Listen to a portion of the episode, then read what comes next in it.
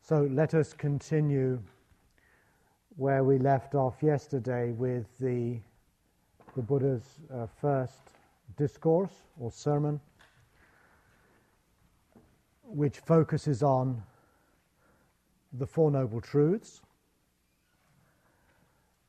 But remembering that the Four Noble Truths are, uh, or the teaching on the Four Noble Truths is preceded by the Buddha's discovery or declaration of having awoken to a middle path that does not lead to dead ends. and this middle path is the, the Eightfold Path that we've already mentioned a number of times.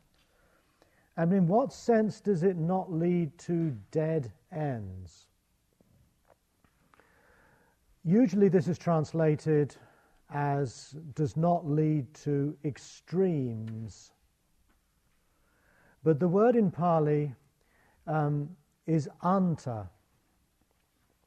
Anta means uh, an end or a limit. Um, you can interpret that as meaning an extreme view, but that's not quite what the word is saying.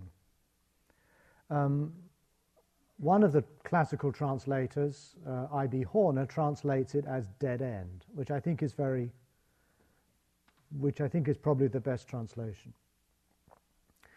A path, remember, if we step back and consider what it means as a metaphor, another metaphor, metaphors everywhere. A path is something that um, leads you somewhere. A path is a trajectory that starts at a certain place and then culminates in a destination. And in most instances, once it gets to a destination, you can go on somewhere else. There's something open ended about a path. A path is also something that brings you into situations, into landscapes that previously you did not know. There's something about a path that opens you into what is unknown for you, something new, something novel, something unfamiliar. and the opposite of a path is um, an anta a dead end, a, a cul-de-sac in French, a bag's arse, literally. in other words, you go, you, you can't, you, you hit up against something that blocks you. Now, we've already had this discussion in, in Sharda's talk a couple of nights ago of the hindrances. Hindrances basically are things that block your path. And that, I think, is why the term um, is chosen, because it does suggest very much that you're, you're, you're, you're moving along, living your life, and suddenly something gets in the way. It may be a physical obstruction, it might be a mental obstruction, but in either case, we suddenly find ourselves up against a wall and we don't seem to be able to make any headway. We feel stuck. So, a middle way, or the middle way the Buddha has awoken to, is one that does not lead to situations in which we get stuck. There's something dynamic and open about it, and also, therefore, something intrinsically freeing and liberating in the very act of walking along it. A path, as we know from walking on paths in these hills, for example, once one gets into one's stride, one is able to move without impediment. One is able to move freely. So, freedom, therefore, is not the destination. Freedom is actually implicit within the very notion of a path itself. Yet, as we might walk around the hills here, we might suddenly see a rattlesnake lying across the path, or a tree has come down, or the path has eroded and there's been a little landslide and it's slipped away and there's a gap, and suddenly we're stuck. And that is a metaphor I think that we can probably all appreciate from our practice, not only of meditation, but our practice of, say, service or working in the world. We keep on hitting up against obstacles. And the practice, in a way, is to find whatever is the appropriate way to circumvent or overcome that obstacle in order that we can resume the free movement of the path itself. Now, the Buddha presents in this metaphor two particular dead ends that are to be are, are, are, those that the middle path avoids, and they are, I've translated them here as infatuation.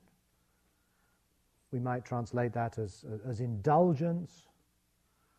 And on the other side, mortification or forms of self punishment. And both of these he describes as gamma in Pali, which literally means village. And I've translated it here as uncivilized. In other words, even in this very early text, we have a hint of the fact that the Buddha is uh, presenting this path as something that leads us away from a limited life, and in his time, a life in which one is simply bound to the cycles of the seasons and sustenance and subsistence, to another kind of society, another civilization in which one is freed from those constraints to create a culture, to create a civilization. But what do these two extremes or these two dead ends refer to for us today.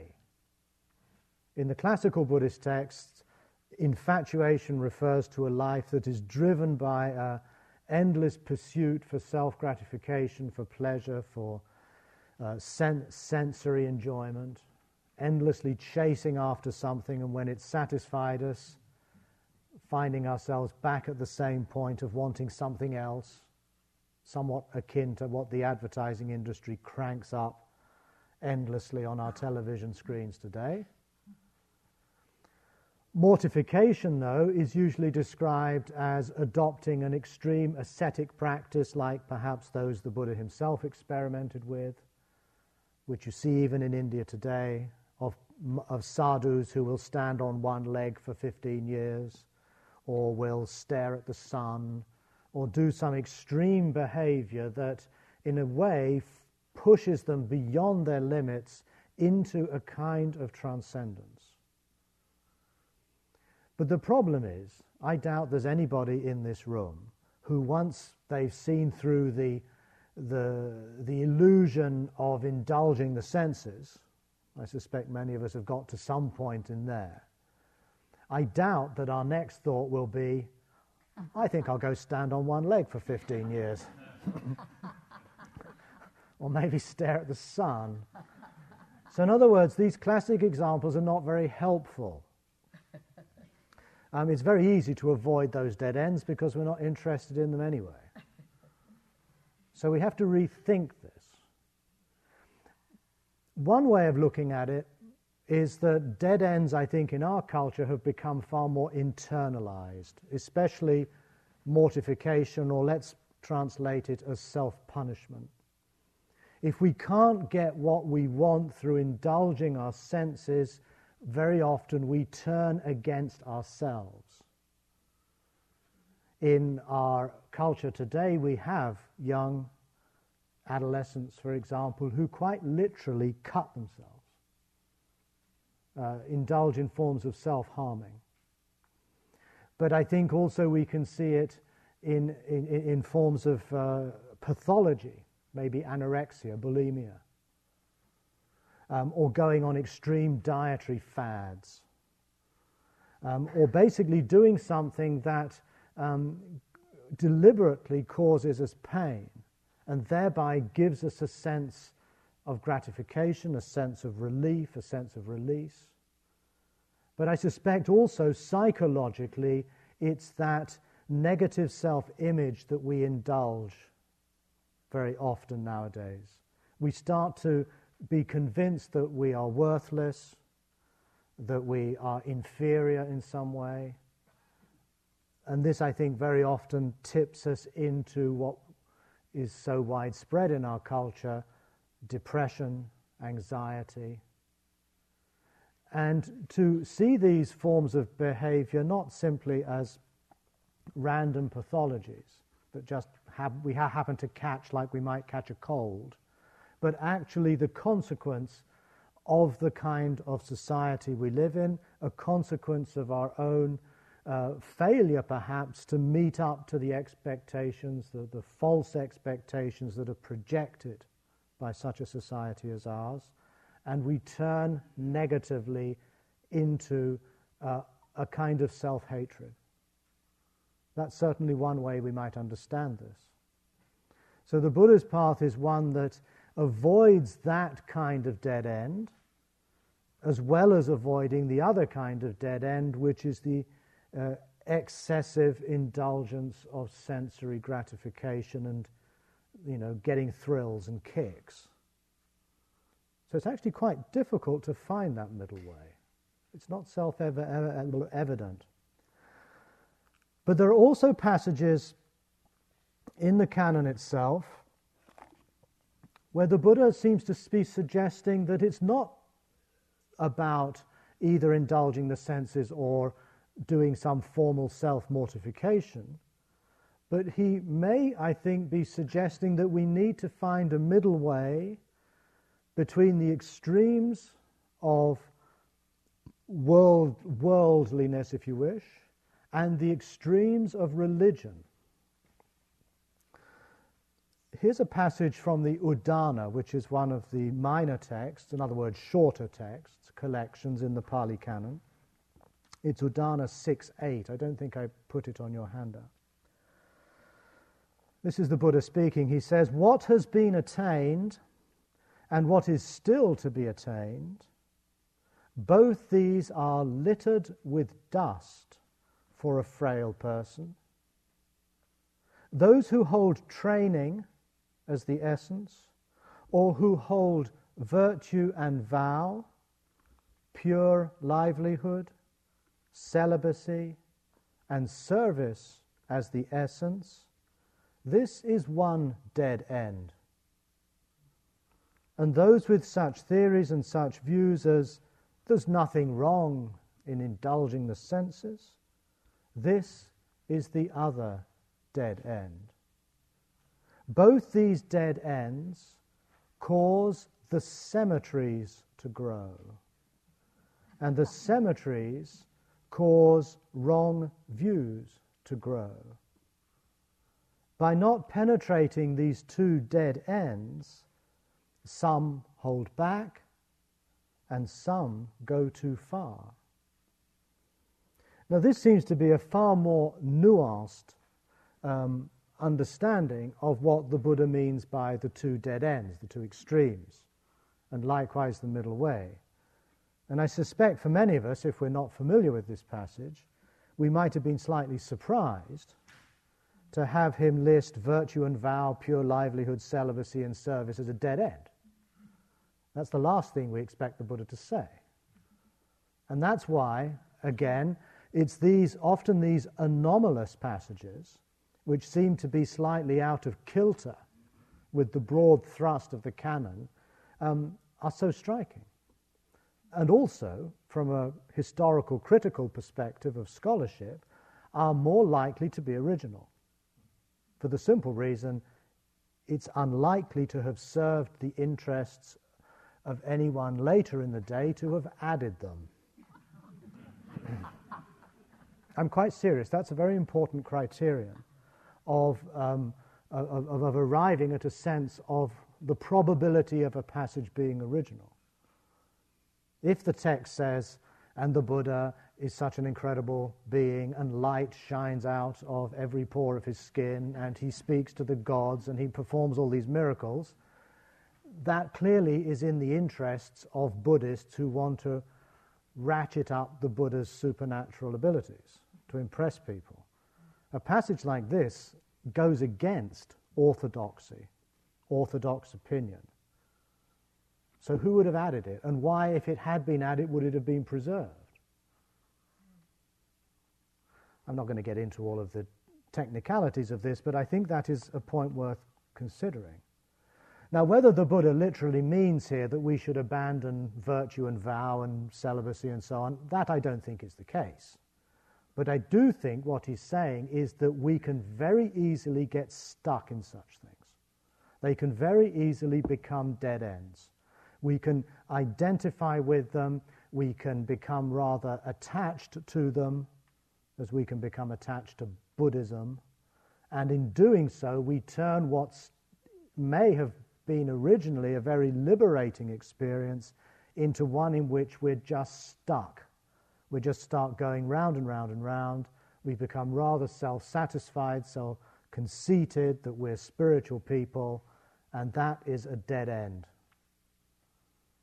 So the Buddha recognizes that dead ends are not just about extreme forms of behavior, but any kind of behavior.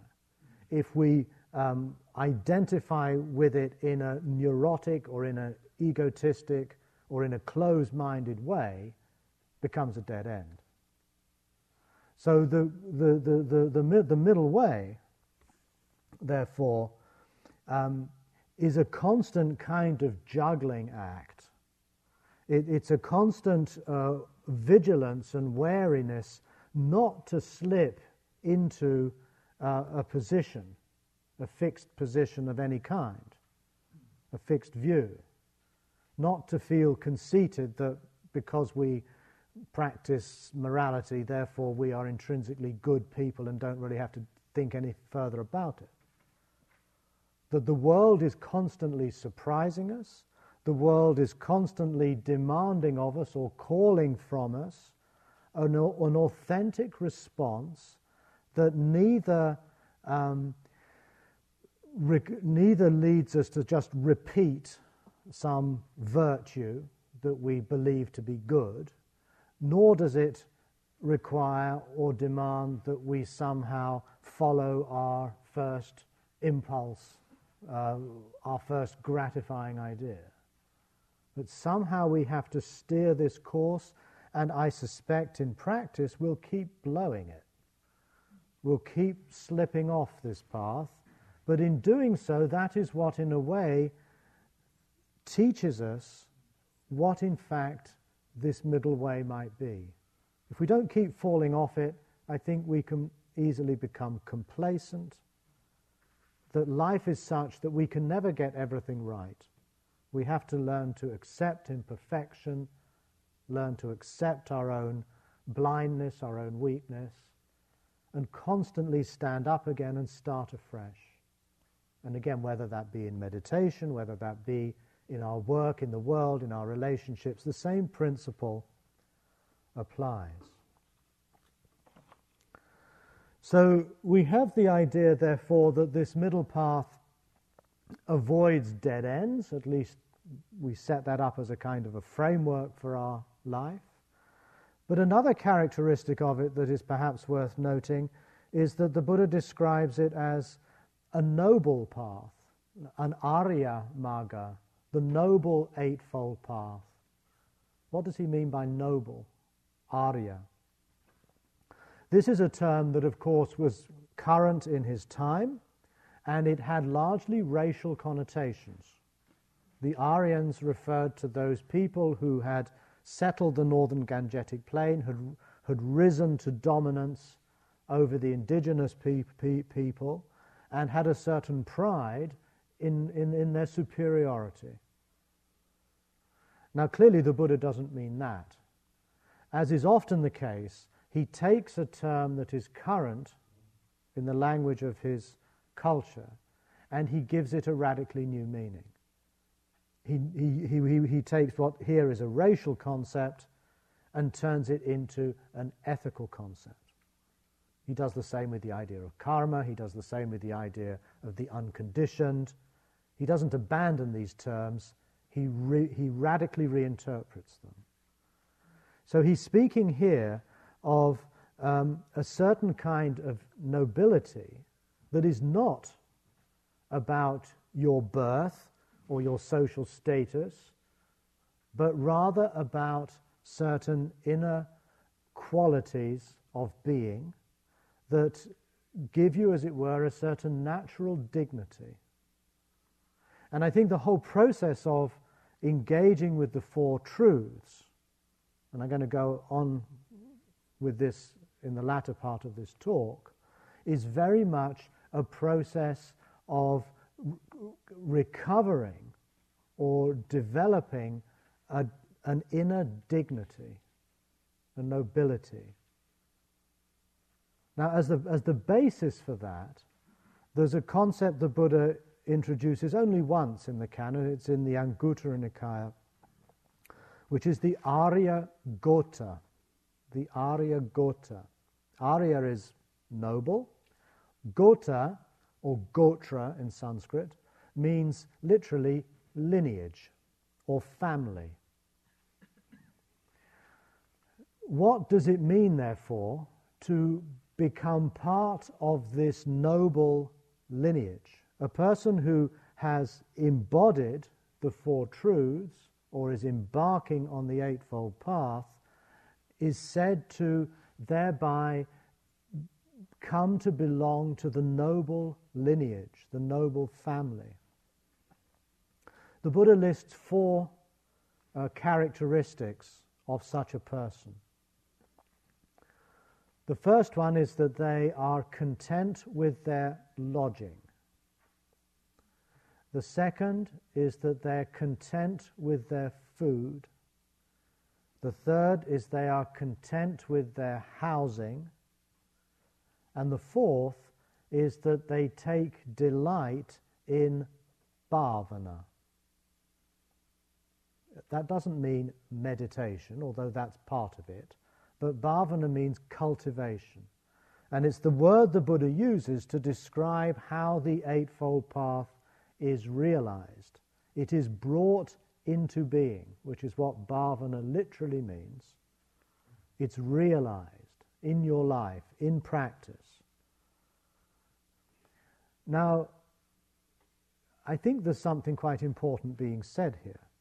The Buddha is defining being part of this noble lineage not in terms just of some spiritual qualities, but in actually um, one's ability to uh, be content with a life of simplicity.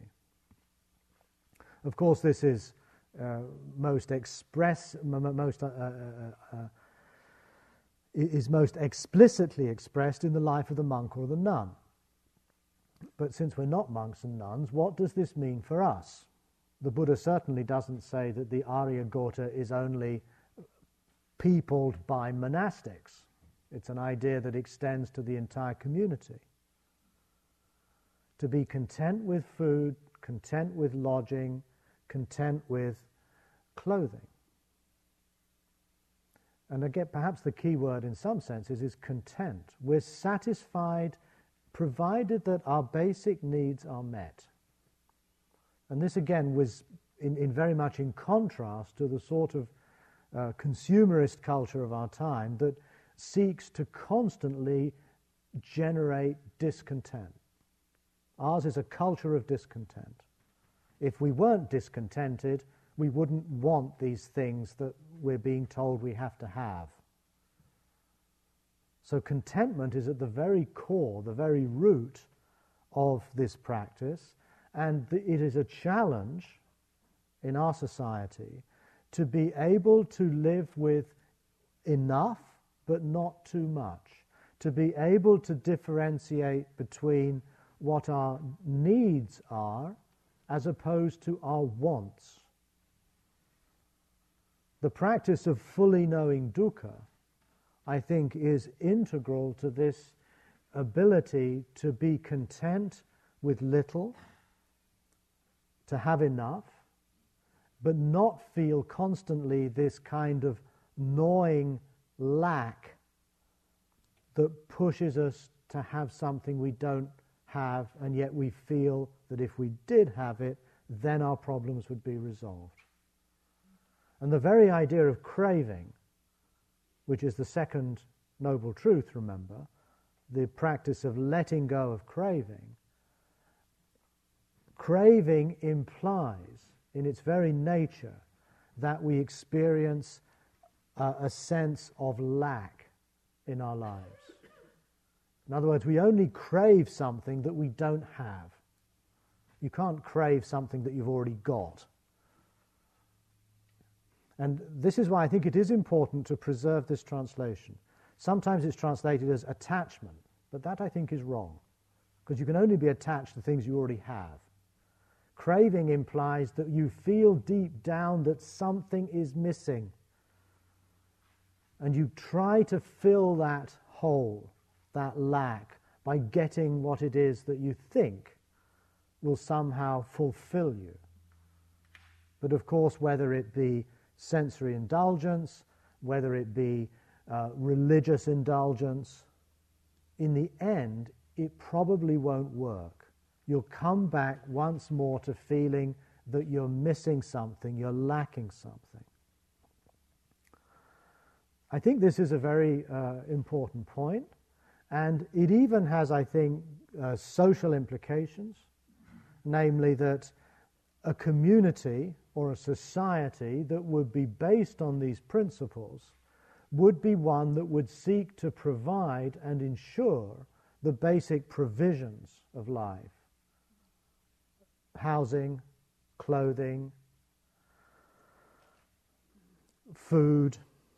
Uh, sometimes in the monas- in, in, other versions of this, it also says medicine, which is kind of a, a current issue in this country, healthcare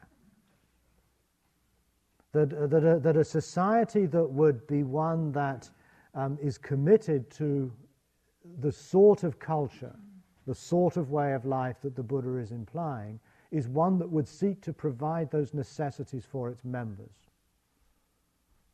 Because without those basic necessities, it's difficult to commit oneself to the cultivation of a path.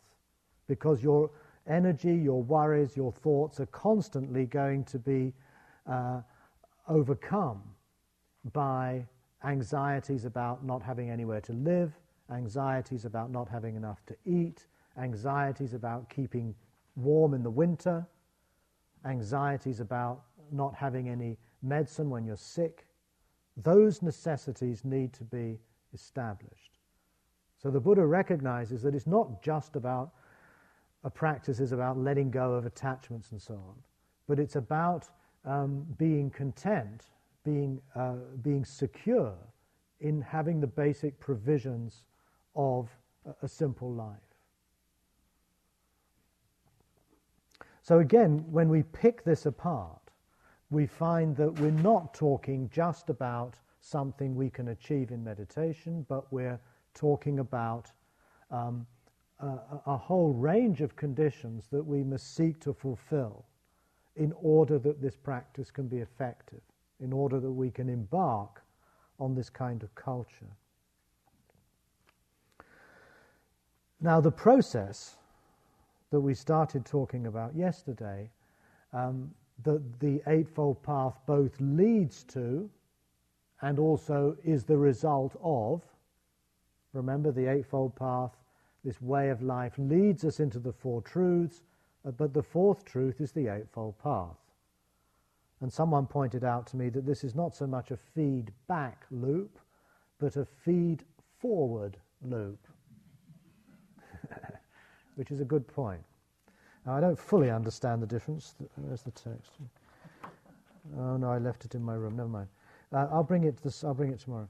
Um, in other words, it's not, it's, not, it's not like a thermostat which somehow, somehow regulates backwards, but it's more like uterine contractions, was the example that the person used.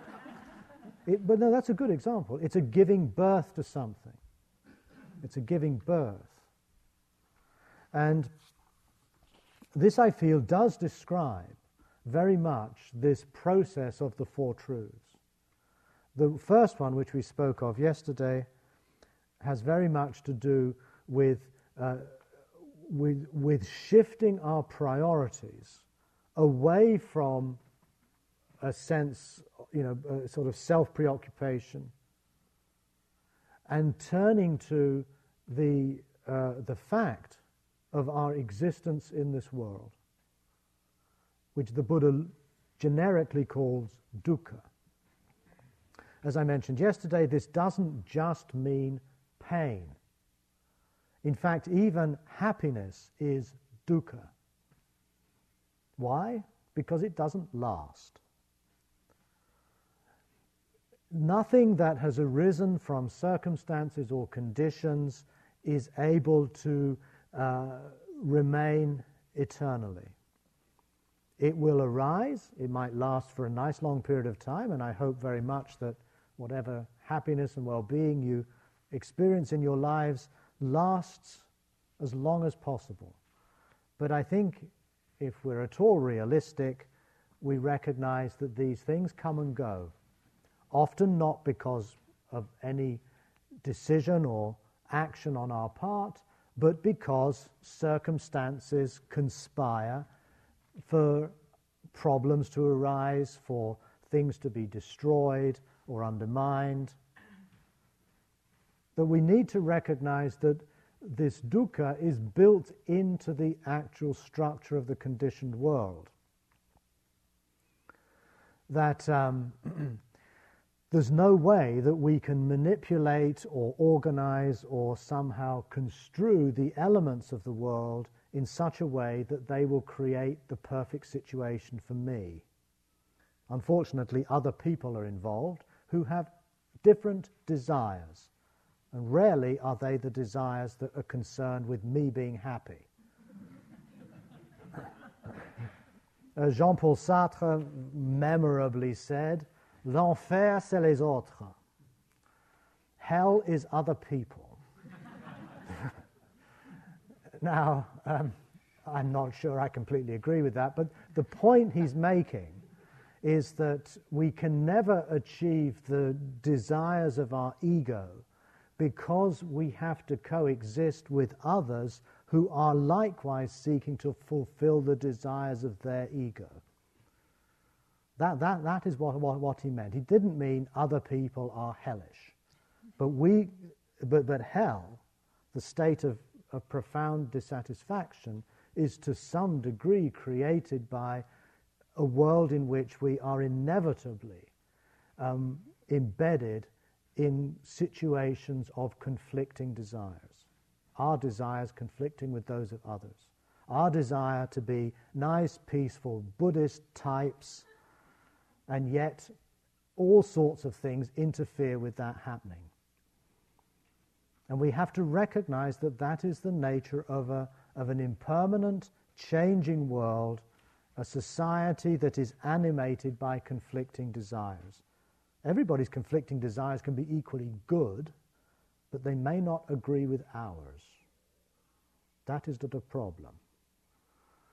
So again, it's this sense, and this is another way I think we can understand dukkha, that we're not going to achieve perfection and permanence in this conditioned world. Conditioned experience just doesn't do that. It's not the place to look for it. But unfortunately, at least for the Buddha, there's nowhere else to look for it either. There's no kind of other reality, a heaven, or some sort of, uh, well, even the heavens in Buddhism are considered to be imperfect. Nirvana. Again, what nirvana has to mean in the end, simply not getting born again. So the only way to, as it were, to achieve any kind of lasting well-being is to get rid of being. And that is the classical Buddhist view. One should make no bones about that. As my, one of my Tibetan teachers you, you used to say, no head, no headache.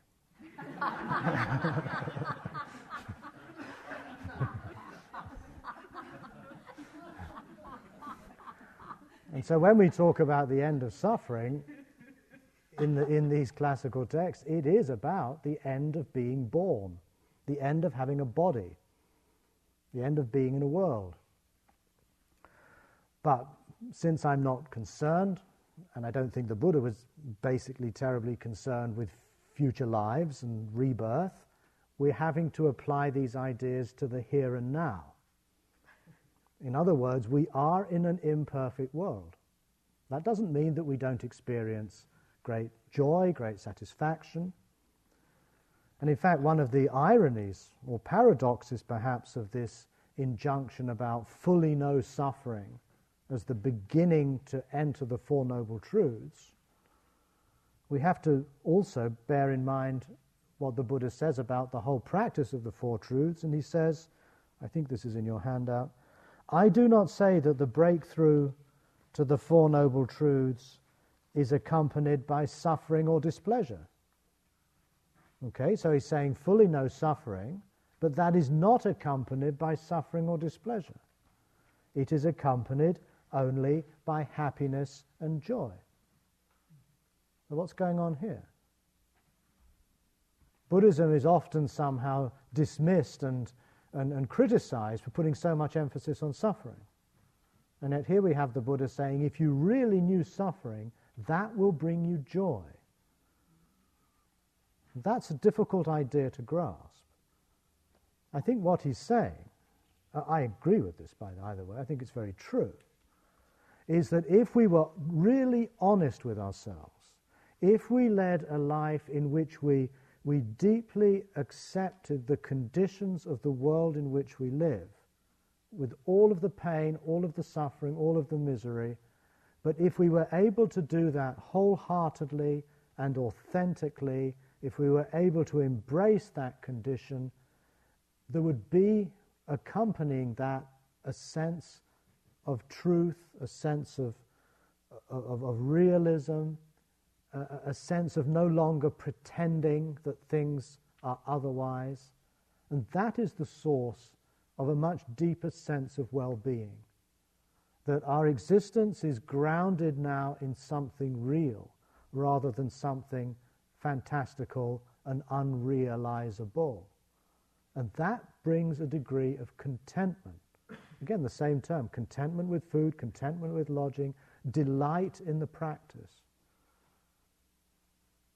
That a, a deeper kind of, of satisfaction is experienced by recognizing that nothing in this world is satisfactory. The only person, perhaps, who is truly happy is the one who realizes that this world cannot provide happiness.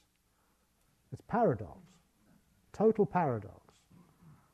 And again, I think the only way to really determine whether that's true or not is to try it out.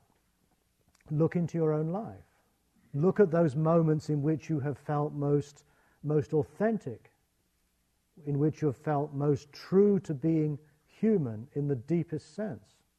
It's very often at times of tragedy, at times of crisis. For example, when someone close to you has died. We've all had this experience. And we probably know, although we may not acknowledge it, that in the days that follow death, of a loved one, people drop their petty concerns and enter into an almost contemplative seriousness that life now has revealed itself as it is. And it, although it might lead to grief and to bereavement, it also leads curiously to a deeper sense of connection with others that is much more real than the superficial interactions we often get caught up in. That, that suffering is the great leveler. That there's no friend or enemy or uh, Democrat or Republican in dukkha. Dukkha equalizes. Dukkha makes us realize our common humanity.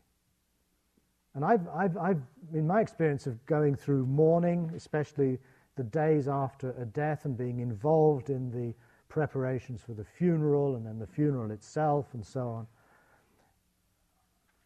I'm aware that when all that stops, I feel as though I've lost something rather important. I begin to miss it. The kind of seriousness and openness and honesty that moments of crisis can bring to people. Uh, it's often reported, my mother is a good example of this, that the time that really in which she feel, felt the most alive and the most happy in a way was during the Second World War. When her life was, and the culture, the society was potentially going to be destroyed, and that people came together, worked together to defeat the forces, in this case, of Nazi Germany.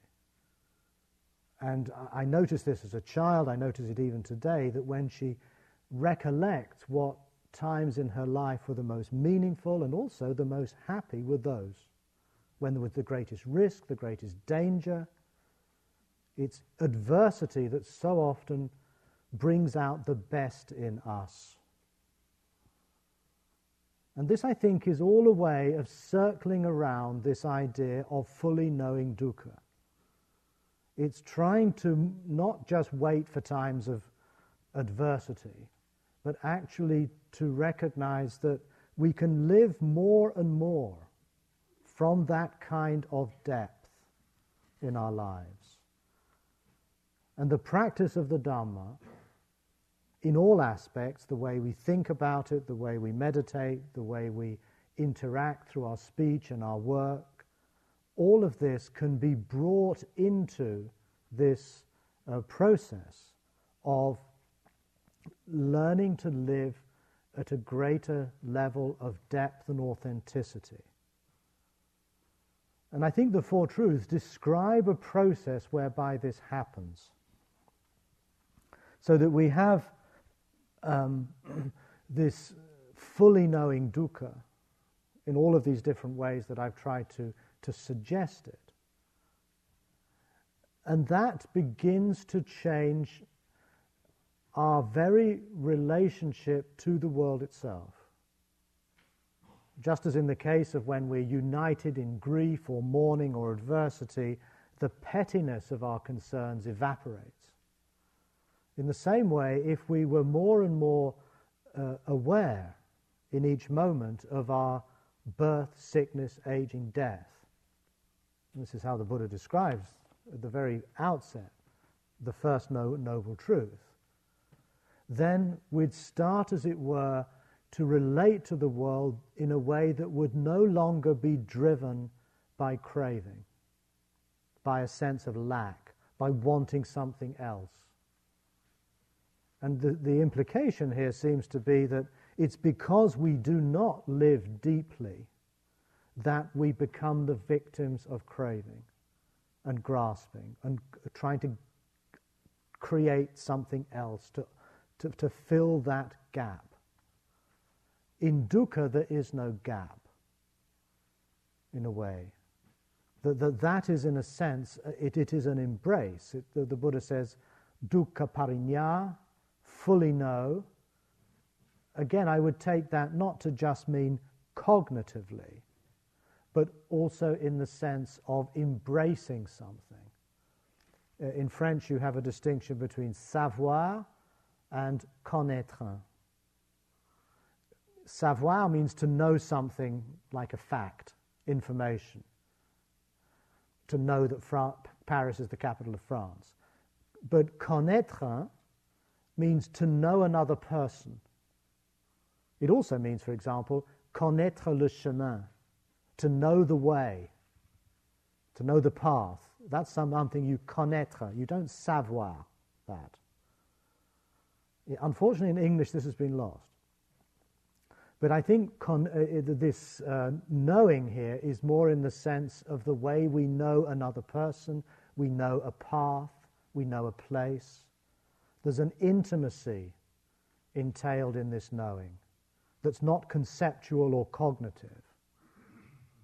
And as we um, embrace the world, we do so affectively.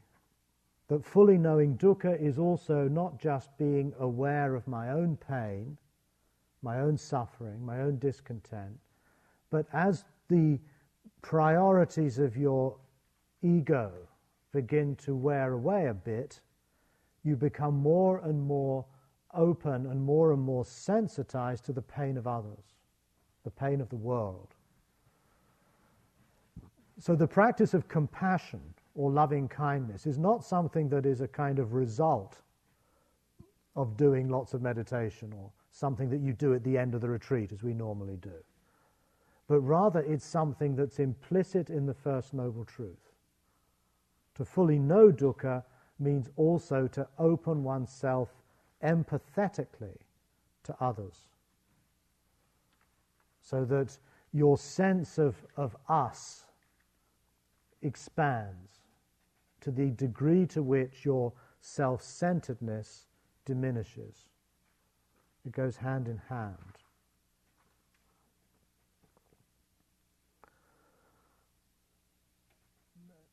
Now, if one really begins to live in that way, then you don't have to somehow suppress or, or get rid of or, or struggle to destroy your attachments and your cravings and your fears and your hatreds and so forth. They, they cease to have any ground on which to stand. And this is how I think the first truth leads organically and naturally to the second. If you fully know dukkha, if you embrace dukkha, if you are intimate with dukkha, your, yours and that of all others, then there's less and less room for, for craving and greed and so on to operate. And let's just have a quick look at the Buddha's own definition of craving. He says, Craving is repetitive. This is in your text. It wallows in attachment and greed obsessively indulging in this and that. It is a craving for stimulation, a craving for existence, and a craving for non existence. In other words, when things really go bad, you think, let's end it all. So, craving is not equivalent to desire. Craving is a very specific type of wanting things to be a certain way that the Buddha regards as unrealistic, premised on a sense of lack, and something that will go on eternally if we don't interrupt it. It's repetitive. It's what drives, in, in classical Buddhist cosmology, the cycle of birth and death. But in other words, psychologically, the cycle of repetitive habitual behavior. It just keeps going round and round and round and round and round. We don't get anywhere. It's a circle as opposed to a path. We never step out of what is already known. We just want to repeat. So, the fully knowing of dukkha is that which leads to the letting go or the falling away or the dropping away of that repetitive, cyclical, habitual attachment, greed, fear, anger, hatred those repetitive cycles of behavior. And this is really what needs to be the case if we are to truly embark on a way of life, a path.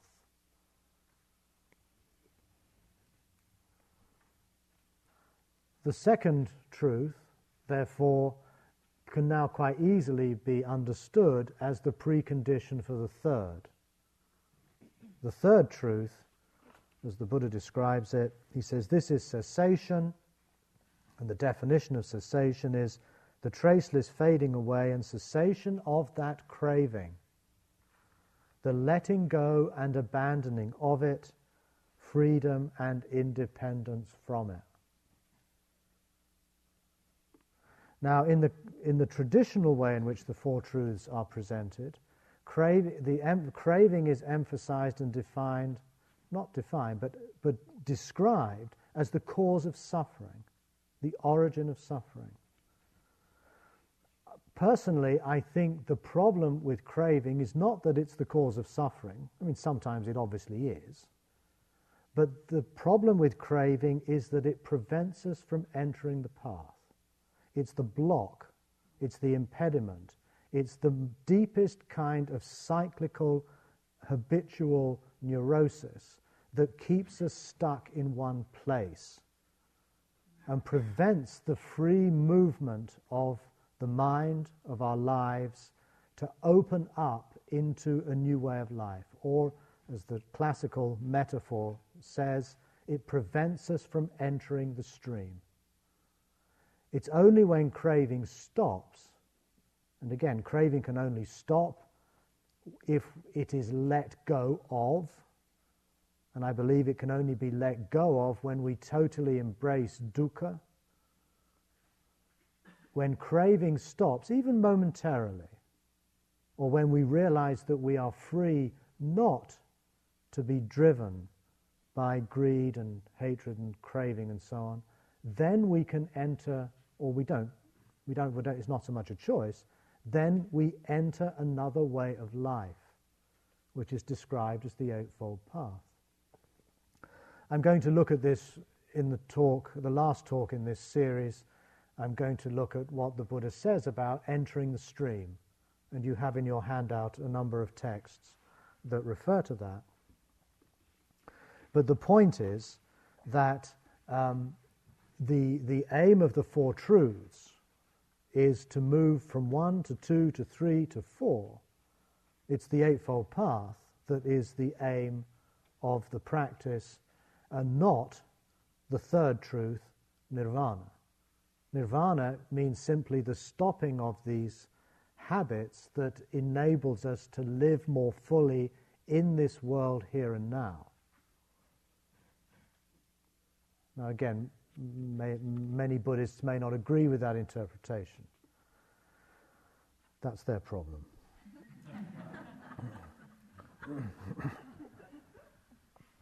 I think the problem you see with classical Buddhism is premised on this multi life view, which has as its end the cessation of birth and death, which is called nirvana in the deepest sense, the stopping of birth and death.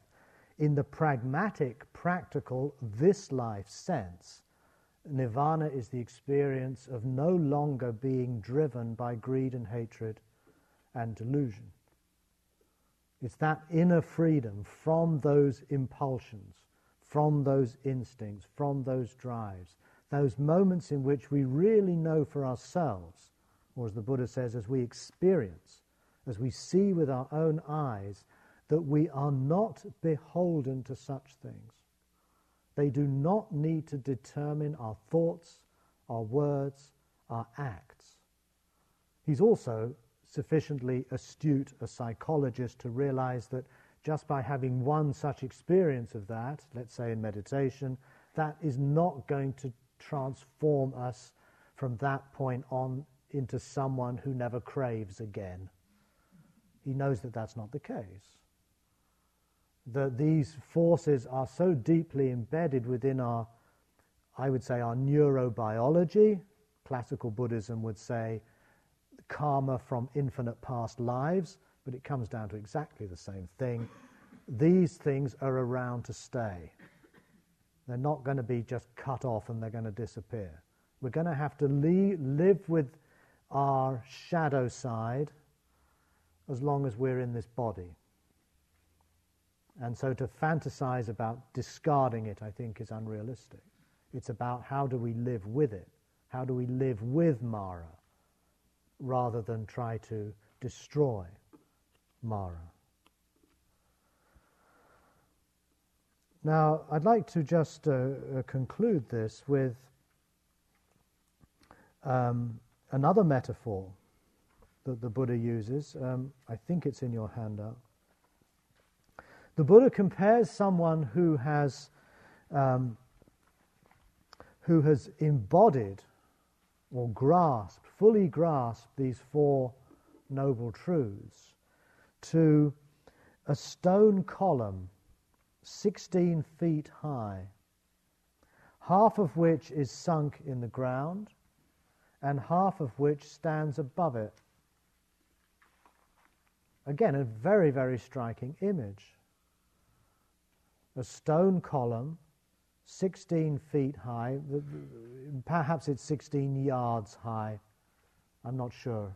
I don't know what the Pali word is, but 16 measures high. half of which is sunk in the ground and half of which stands above it. Now, why 16? Eight above ground, eight below.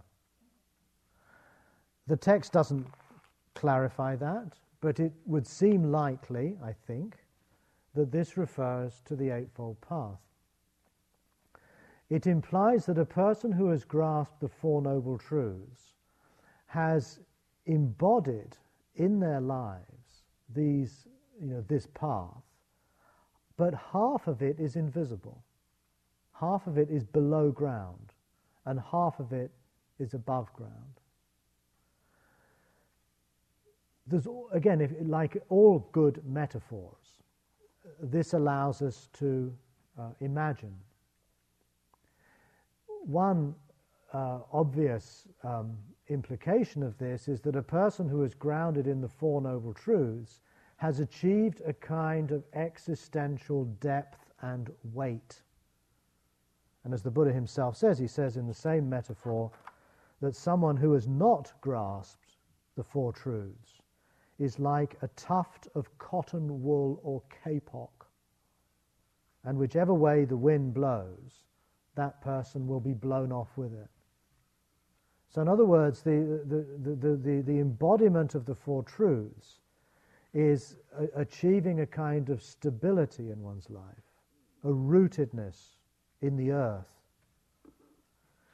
The person who is like a tuft of cotton wool or kapok, the Buddha says, is someone who, would, who, who, who will look up at the face of another Brahmin or ascetic and think, oh, now this worthy one is surely one who knows, who really sees.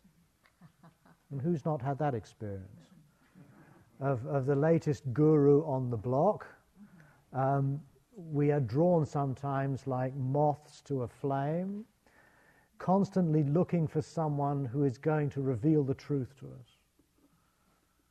But a person who the Buddha compares to this stone column does not shake, quake, or tremble, and has at that point no inclination to keep chasing after some uh, passing teacher or doctrine. But their lives are now settled and established in this particular vision.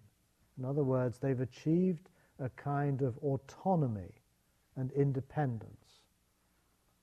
We'll, we'll, come back to this idea when we look at the, at the, at the, at the idea of entering the stream, which again um, emphasizes um, autonomy, becoming independent of others.